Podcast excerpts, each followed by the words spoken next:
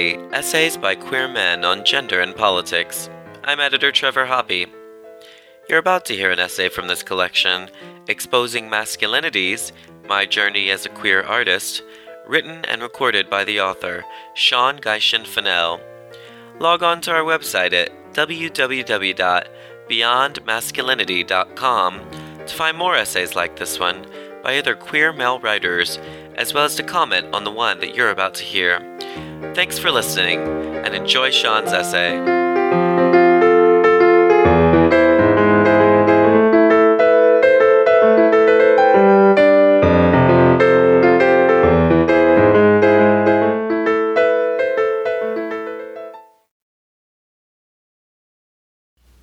This essay chronicles my experience as a young queer artist. The narrative of what follows reflects my creative process. It begins by speaking intellectually about my reasons for making art, and begins to become more personal as the work develops. I conclude by discussing some of the artists and theorists that have guided me through this creative process. While my works do not always have a common aesthetic, they are interconnected, and the linear form of this essay reveals the connections between the various pieces and the momentum of their progression. I am fascinated by the actual nature of gender and investigate how it relates to ideas surrounding self representation. This prompted my one sex models. In the project, I attempted to find and photograph people who I felt were, to varying degrees, existing outside gender norms. I did not want every model to be completely androgynous, but to have an element, through either physical structure, gaze, or pose, of gender ambiguity. I wanted to blur the categories rather than create a new one. I chose to photograph each individual on a white background with a soft but revealing light to give a stark yet glamorous aesthetic to the work in order to call attention to and explore the personal androgyny of the models. The title One Sex Models was meant to reference the notion of gender as a continuum rather than a distinct categorization. I found that by questioning the validity of gender, I am also, and perhaps more effectively, addressing the validity of sexuality. While creating one sex models, I was also working with some of the same images in an aesthetically and conceptually different fashion to create transitional faces. This work explores externalized psychological states of how some queer men explore gender.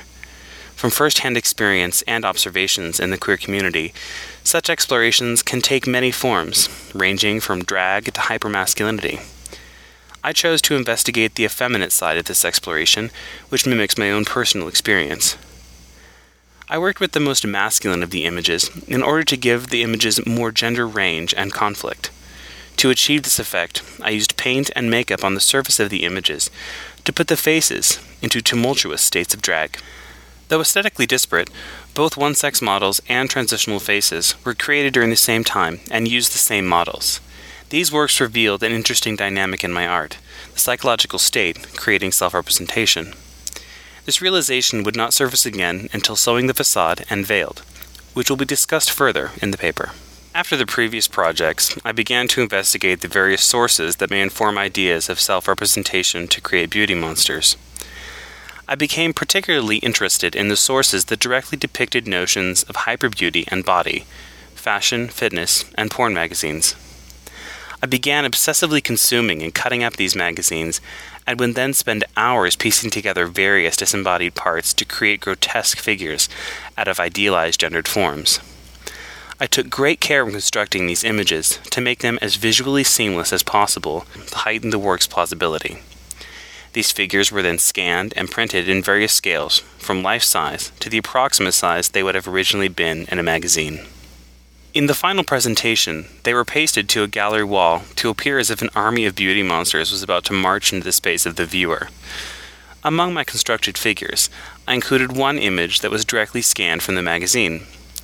The inclusion of this image both highlighted the ridiculousness of the fashion images and made my constructions more believable. The intent of Beauty Monsters, beyond an investigation of these sources, is to again provide visual depictions of a queer gender continuum. In this way, Beauty Monsters is conceptually similar to one sex models.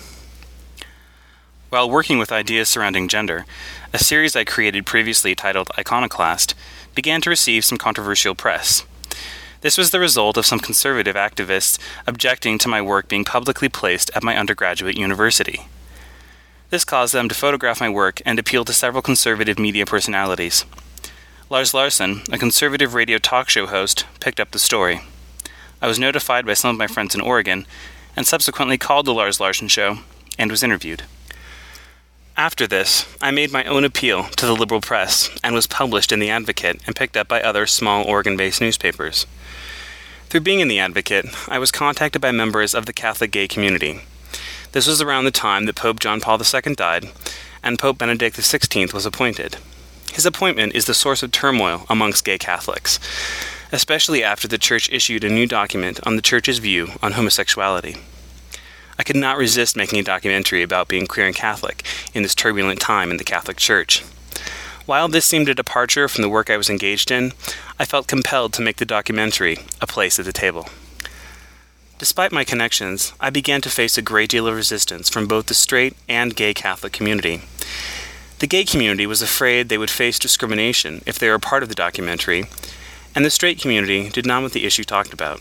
Fortunately, I'd become friends with Brother Brian Halderman, a religious in the Society of Mary, a sect of the Roman Catholic Church, who was one of the first openly gay people to enter religious life in the Catholic Church. He became the largest supporter of a place at the table. He put me in contact with many other gay Catholics, over 50 people in all, of which only seven allowed me to interview them. To gain more familiarity, I became an active member of the gay Catholic community. I volunteered at Catholic booths at queer events, sang in the Catholic choir for the Sounds of Acceptance benefit, and attended Peace and Justice meetings, a gay friendly Catholic organization. By doing these activities, I not only was able to meet more gay Catholics, but gained first hand knowledge of the discrimination gay Catholics have to endure, both in the queer community and within the church. This helped me gain the proper perspective for the work. After I interviewed several gay Catholics and the leader of Peace and Justice, Sister Marjo Gorman, I realized that I had to find someone who could set the stage of the documentary by laying out the official church doctrine on homosexuality. This proved to be a complicated process of dealing with Catholic bureaucracy, from the Archbishop down to the ostensibly heterosexual Father James Knapp, the leader of Courage, the official Catholic group for people with homosexual tendencies. While I was attempting to get an interview from someone inside the church about the doctrine, I had to be very careful not to draw too much attention to some of the other organizations and people I had already been in contact with. I did not want to cause these gay friendly organizations to be shut down. Eventually, I was granted an official Archbishop sanctioned interview with Father Knapp. The interview was tense, speech was guarded, and he recorded me as I recorded him. A place at the table runs approximately 10 minutes, and is comprised of interviews shot in the interviewee's personal spaces, such as a home or place of worship. They are linked together with symbolic footage of Catholic imagery, mostly taken from the Cathedral Basilica of St. Louis and the St. Francis Xavier College Church. This documentary addresses the Church's doctrine in contrast to the actual experience of living as a homosexual in the Church. After working closely with the gay Catholic community, I wanted to return to working with ideas of gender, experience, and the body. I also felt it was time for me to work more directly from my personal experiences. At age 14, I underwent a double mastectomy as a result of gynecomastia, a disorder in some boys that results in the formation of breasts at puberty. The surgery left me with large scars across my chest and around my nipples. These scars represent my own painful experience with non normative gender. These photographs attempt to take control back over my body in a way that celebrated that experience while acknowledging the pain. Out of the images I had, I found one that struck me. My eyes were closed, my expression, a mix between ecstasy and pain, my gesture dynamic. I wanted to highlight the gesture and emotion while emphasizing the scars. I came to the idea of sewing red thread into the image over the scars to accentuate the emotional consequences of the surgery. During the process of sewing, I noticed that the gesture in the photograph was similar to the action I was making. This realization caused me to connect the thread to my hand in the image. The thread and the image seemed to visually merge into each other. For the final presentation of what came to be known as Sewing the Facade, I chose five images, printed them life size on matte finished paper, and sewed into them with red thread. On some of the images, I sewed strictly over the scars from my surgery, and in others, I responded less literally to the image. All of the images are of me from the mid torso up on a black background with my eyes closed. The thread is sewn into my chest at various locations and connects to my hands to make it appear as if the image is sewing itself. I left the needle and the thread dangling outside the frame to further the illusion and to break the frame of the picture. The use of red thread and the inclusion of the needle is of particular importance to the work. They are meant to be read beyond the literal reference of blood and surgery, to be healing yet destructive, concealing while highlighting, masculine and feminine. These elements get to the core of what I want Sewing the Facade to visually articulate. Sewing the Facade addresses ideas surrounding the body in relationship to self expression, queerness, and gender. It celebrates the beauty of the non normative while documenting the pain afflicted by the normative ideal. Most recently, I created the video installation Veiled. The work consists of large amounts of various white fabrics suspended in the middle of a dark space with a video projection coming from inside. The initial view is of a large, circular, glowing white satin form. There is a part in the fabric that serves as an entry, revealing the inner part of the installation. Inside, there is soft, gathered chiffon. From behind a single sheet of sheer fabric, a video of myself is projected in small scale. Since the fabric is sheer and the projections from behind, the flowing fabric lining the structure also has a larger, less sharp version of the video projected onto it. The rear projection is also what gives the exterior fabric a glow, even though no discernible image can be seen from the outside. The video projects an image of me, nude, from the shoulders up, slowly spinning as thin red threads bind my face and neck. The video begins with a few threads on my face, and over approximately six minutes, they form large, ribbon like bands over my eyes, mouth, and neck. At this point, the footage reverses and begins to unbind me. It is meant to be seen as nonlinear and perpetual. I chose to edit the clips with very slow crossfades in order to maintain the meditative feel of the work and reduce the loop from 2 hours to 12 minutes. To me, gender is learned and not innate. The video references gender as a performance by depicting the nature of the constraints of normative gender, with the slow building of the thread over time to completely deform and constrict my face and neck. The looping shows how one can never truly escape these constraints. First, they appear invisible or inconsequential, but over time they will build up until they completely conceal a person. While there are several potential reads for the function of the fabric structure, I am most interested in it as a veil and in reference to theatricality. The veil is currently a highly debated and controversial topic with reference to the Islamic tradition of veiling women. To me, the veil is an overt symbol of oppression, a garment that binds and obscures. I hope to tap into this debate and the possible reads of the veil. I'm using the reference of the veil by literally veiling the image from the viewers by projecting the image through many layers of fabrics to make the initial image unreadable but aesthetically seducing. I then invite viewers to come inside the satin veil. Once inside, they are confronted by a crisp and disturbing image of a person being bound by thread. The harshness of the image is contrasted by the ethereal nature of the larger, softer image being projected onto the chiffon lining. This duality is important as it articulates the duality of what is perceived with gender and what is experienced.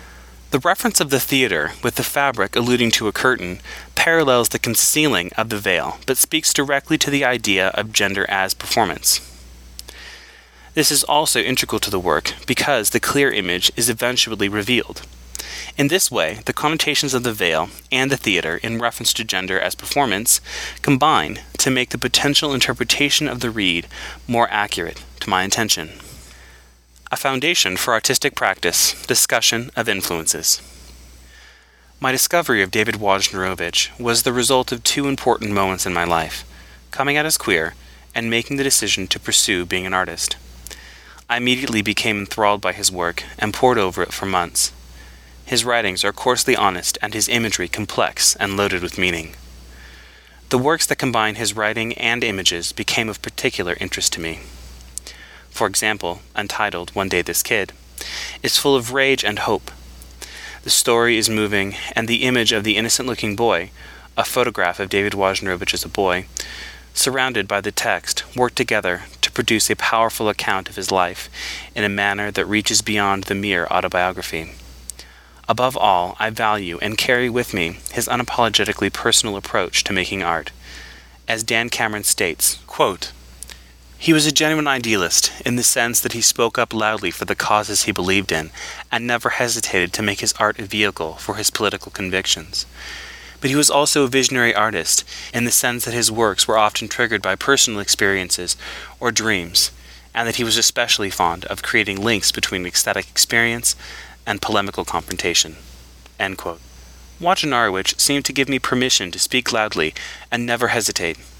I began to create art that explicitly dealt with my personal experiences, often in an overtly political way. Working this way was an extremely important step for my work. I still work from personal experiences, but have begun to move away from being as aggressively political and as overtly autobiographical. The way I approach materials and object making mirrors that of Wojnarowicz.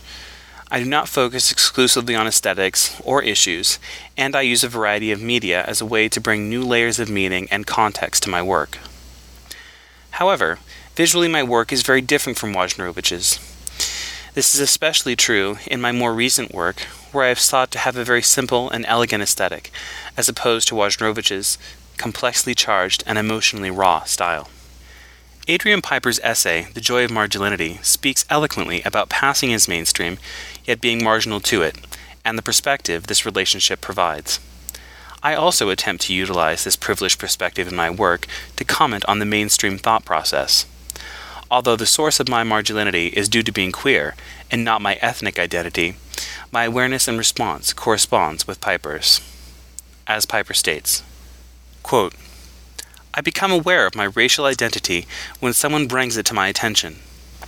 This happens, for example, whenever someone makes a racist, sexist, homophobic, or ethnic slur of any kind. That brand of irrational hostility, no matter where it is explicitly directed, reminds me of my vulnerability as a black person. This statement is analogous to how I perceive my sexuality and gender, and react to any statement of bigotry. It makes me feel vulnerable and enraged. My work is in response to these feelings, as is Piper's. This perspective affects my work directly. I use this perspective to channel my experiences in productive ways and to take back power in order to not be confined. Beyond Piper's writings, her interventionist performance based work and how it functions is of great importance. In The Mythic Being, she created an alter ego, a young black male, and walked around public places asserting this false identity reflecting the root of discrimination she feels as a black female. This speaks not only about the racial discrimination, but can be read as showing gender as performance. It is also of interest to my working method in that she photographs these performances as documentation of the event, and then, through an additive process, uses that documentation to make an art object. Much of my work is based in performance, and the photographs of the event are altered. These alterations, such as adding the thread to sewing the facade, turn the documentation into autonomous art object. The purpose of Piper's work makes viewers aware of their own racism. She constructs relationships with the viewers to highlight their xenophobia. While my work is not as immediate and more specifically addresses ideas surrounding sexuality and sex, our perspective and intent is similar. While my ideologies and some working methods parallel both Wojnarowicz and Piper, Aesthetically, there are few similarities. Visually, I draw from such artists as Caravaggio and Mapplethorpe, both of whom are used as examples in Dave Hickey's The Invisible Dragon, Four Essays on Beauty, where he talks about the idea of transgressive beauty and its subversive potential. In my work, I look to the gestures, tenebrism, and imagery of Caravaggio. Today, he is seen as a maker of beautiful paintings, However, Hickey argues that during the time of Caravaggio, his works were seen as political due to their subject matter surrounding the religious debate of intercession. As Hickey states, quote, we must ask ourselves if Caravaggio's realism would have been so trenchant of his formal accomplishments, so delicately spectacular, had his contemporary political agenda, under the critical pressure of a rival church, not seemed so urgent. He argues that Caravaggio used aesthetics to lull his viewers into contending with his subject matter. I draw from this Baroque aesthetic in my lighting and color palette. I want my viewers to be visually seduced by the work, and therefore made to contend with the more socio political content of the work. Robert Mapplethorpe used beauty's inherent visual draw as a means to communicate ideas of sexuality that run contrary to the mainstream. Hickey argues that the subject matter alone was not what caused conservative activists of the time to react so violently, but that he depicted the acts as beautiful. As Hickey states, quote, It was not that men were making it then, but that Robert Mapplethorpe was making it beautiful. More precisely, he was appropriating a Baroque vernacular of beauty that predated and clearly outperformed the puritanical canon of visual appeal espoused by the therapeutic institution. If one represents marginal experiences or people in an unappealing or ugly way, then there is nothing being said that runs contrary to mainstream thought. By using beauty while photographing queer subject matter, one subverts the mainstream gaze simply by portraying what is widely seen as negative in a positive light. Another major aspect to my work is how queerness is manufactured. Michael Warner claims, quote, The closet is better understood as the culture's problem, not the individual's. It is experienced by lesbians and gay men as a private, individual problem of shame and deception. But it is produced by the heteronormative assumptions of everyday talk. It feels private, but in an important sense, it is publicly constructed. Warner touches upon several main preoccupations of my work. I aim to explore how queerness is mediated and defined by the heteronormative culture, and to reveal those definitions and rearticulate them from a queer perspective. I see the body as the site of mediation between this heteronormative culture and the internal psyche of the individual. The body, like Warner's idea of the closet, is experienced as an individual place of shame and deception, but it is ultimately publicly constructed. In my work, I strive to depict the internal experiences of heteronormativity on queer bodies. The depiction of this struggle is an attempt to regain power over the effects of heteronormativity. Through this discussion, I have put myself in dialogue with some of the key artists, cultural critics, and art theorists that have informed my art making. From them, I have gained a great deal. From Laqueur, an understanding of the true nature of gender. From Wojnarowicz, an unapologetically personal approach. From Piper, an embracement of the perspective and experience of being other. From Hickey, an understanding of the role and power of subversive beauty. From Caravaggio and Mapplethorpe, examples of how to create images of polemical beauty. From Warner, a critical understanding of heteronormativity. In this sense, my work can be considered a branch of the politics identity art movement. While I draw from these ideologies, I am moving away from an overtly political stance to work with an emphasis on cultural commentary, in an attempt to make visible the mechanisms by which people's experiences are mediated and how they manifest. Thus far, my work has been engaged with a critical yet celebratory investigation of queerness, with particular emphasis on gender formation and experience.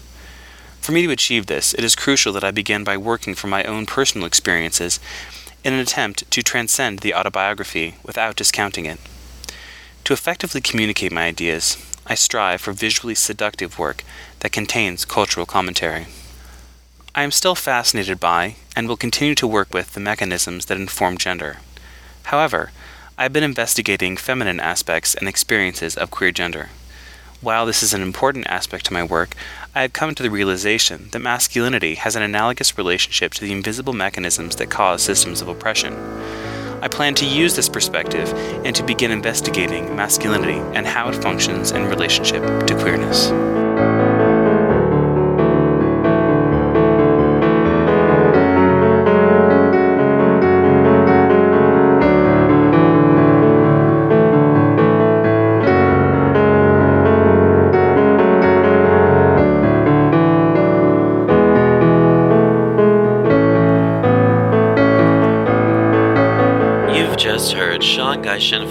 Read his essay, Exposing Masculinities My Journey as a Queer Artist.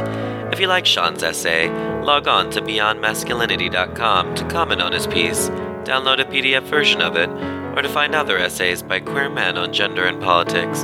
Thanks to Andre Cavalcante for composing and recording the music for this and other Beyond Masculinity recordings. And thanks to you for listening.